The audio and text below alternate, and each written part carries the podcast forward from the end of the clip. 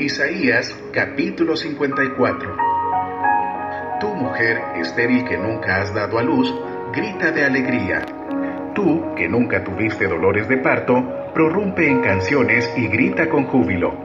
Porque más hijos que la casada tendrá la desamparada, dice el Señor. Ensancha el espacio de tu carpa y despliega las cortinas de tu morada. No te limites. Alarga tus cuerdas y refuerza tus estacas. Porque a derecha y a izquierda te extenderás. Tu descendencia desalojará naciones y poblará ciudades desoladas. No temas, porque no serás avergonzada. No te turbes, porque no serás humillada. Olvidarás la vergüenza de tu juventud, y no recordarás más el oprobio de tu viudez. Porque el que te hizo es tu esposo. Su nombre es el Señor Todopoderoso. Tu Redentor es el Santo de Israel. Dios de toda la tierra es su nombre. El Señor te llamará como a esposa abandonada, como a mujer angustiada de espíritu, como a esposa que se casó joven tan solo para ser rechazada. Dice tu Dios: te abandoné por un instante, pero con profunda compasión volveré a unirme contigo. Por un momento, en un arrebato de enojo, escondí mi rostro de ti, pero con amor eterno te tendré compasión. Dice el Señor, tu Redentor. Para mí es como en los días de Noé, cuando juré que las aguas del diluvio no volverían a cubrir la tierra. Así he jurado no enojarme más contigo, ni volver a reprenderte. Aunque cambien de lugar las montañas y se tambaleen las colinas, no cambiará mi fiel amor por ti, ni vacilará mi pacto de paz, dice el Señor, que de ti se compadece. Mira tú, ciudad afligida, atormentada y sin consuelo. Te afirmaré con turquesas, y te cimentaré con zafiros. Con rubíes construiré tus almenas, con joyas brillantes tus puertas, y con piedras preciosas todos tus muros. El Señor mismo instruirá a todos tus hijos, y grande será su bienestar. Serás establecida en justicia, lejos de ti estará la opresión, y nada tendrás que temer. El terror se apartará de ti, y no se te acercará. Si alguien te ataca, no será de mi parte. Cualquiera que te ataque caerá ante ti. Mira, yo he creado al herrero que aviva las brasas del fuego y forja armas para sus propios fines. Yo también he creado al destructor para que haga estragos. No prevalecerá ninguna arma que se forje contra ti. Toda lengua que te acuse será refutada. Esta es la herencia de los siervos del Señor, la justicia que de mí procede, afirma el Señor.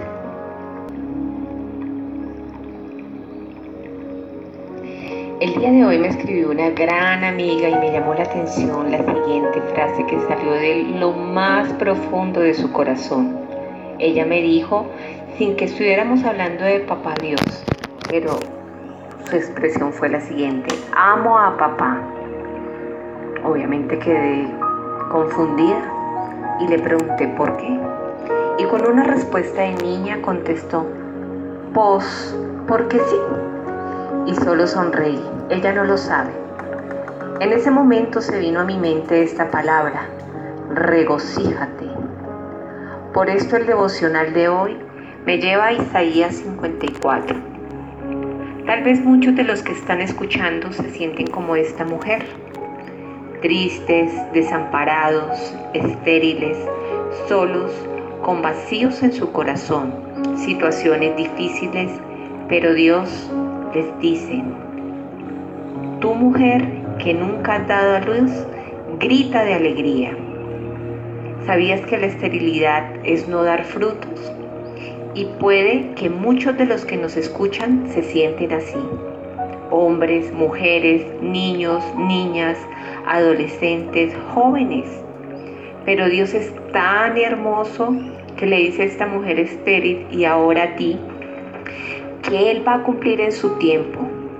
Nos anima a levantarnos, ensanchar nuestro espacio, a no limitarnos, a alargar nuestras cuerdas, a no temer. Promete no dejarnos en vergüenza, no nos dejará humillados, porque Él es el padre de huérfanos, esposo de viudas, amigo de todos los que lo aceptan. Él es un Dios de amor. Y fíjate, Él en este pasaje no da cantaleta, no da, no habla con ironía. Al contrario, está diciendo a esta mujer, anima, la anima a seguir adelante, porque Él sabe nuestra condición humana y Él sabe que somos muy frágiles, pero Él está ahí, siempre ha estado ahí para ti y para mí. Al final del pasaje dice, esta es la herencia de los siervos del Señor, la justicia que de mí procede.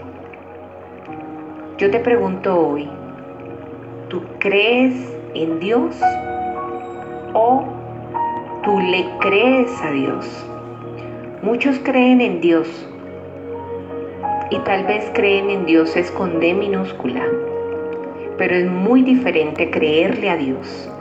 Y hoy yo te animo a que le creas, porque la palabra de Dios está llena de promesas preciosas, pero Él espera que todos sus hijos le creamos. Y si para ti es difícil creer en medio de la circunstancia, en medio de la escasez, yo te animo a que hagas esta oración conmigo. Padre, te doy gracias por este día. Gracias, Señor, porque tú eres bueno en gran manera.